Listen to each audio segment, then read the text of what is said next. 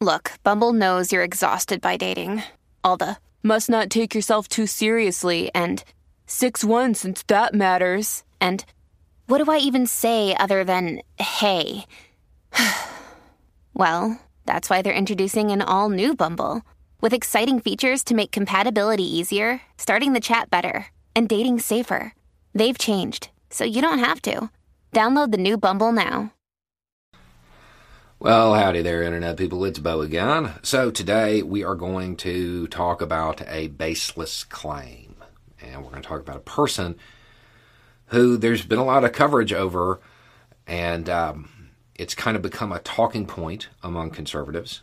And we're going to talk about how to deal with that when it comes up. Because uh, I've had this conversation a few times myself already, and uh, I, got, I got a message asking about it. This uh, baseless claim is a little bit different because normally when there's something like this, I can track back and find something that can be misinterpreted to support the the theory that's being presented. In this case, I can find nothing. Uh, are two main pieces of evidence are that he didn't get arrested and that he was removed from a list. The FBI was like, "Hey, we want to talk to this person," and he got removed from that list after they talked to him. I mean, that kind of makes sense. Um, and he, he has not been charged as of yet.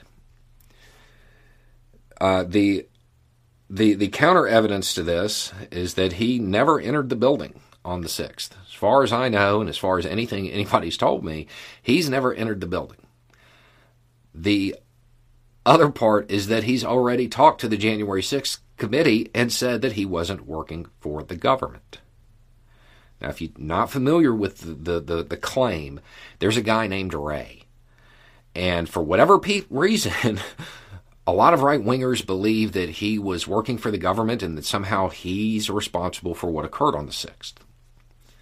This is the question. Any tips on how to get a conservative, in quotation marks, to stop asking, what about Ray Epps?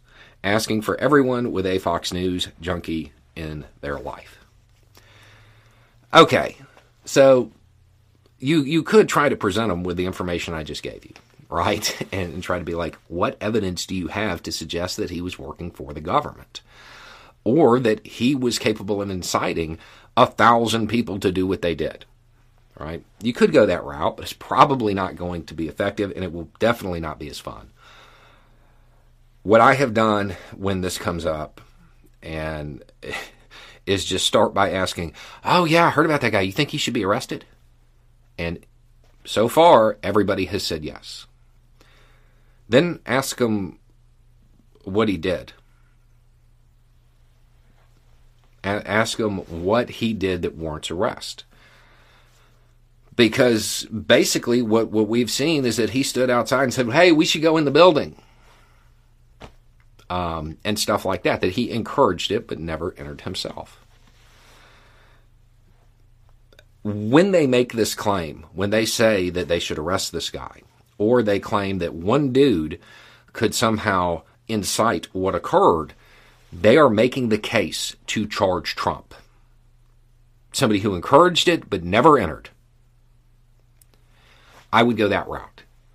I would try to uh, get them to understand that what they are suggesting, if, if they want this guy charged, um, they are making the case to charge a lot of their political leaders, people who encouraged it but didn't enter, who didn't participate, but were were fond of the idea. Um, now, as, as far as him not being charged, that there could be a whole bunch of reasons for that, but at the moment, as far as I, I've been able to find, there is literally no evidence to support this claim. None. There is nothing to suggest he was working for the government. Um, so that's the route I would go. Do you think he should be arrested? What did he do that warrants arrest? Isn't that what Trump did? Isn't that what pick a politician encouraged it? I would question whether or not they think a single person with no political clout could incite what occurred. And if they believe that, what do they think somebody with a lot of political power could do just with their words? Are they responsible for what occurred that day? That's the route I would go. There's the evidence route, but it's really hard in this case because there isn't any real evidence. It's just a belief.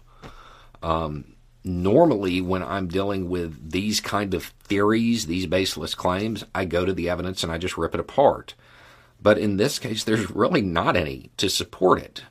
I mean, there's not even anything that can really be misinterpreted as evidence to support it if you're being honest. So, if you have a Fox News junkie in your life, that's the way I would go about it.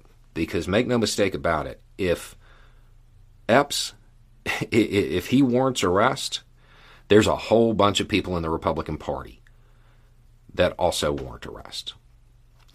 Anyway, it's just a thought. Y'all have a good day.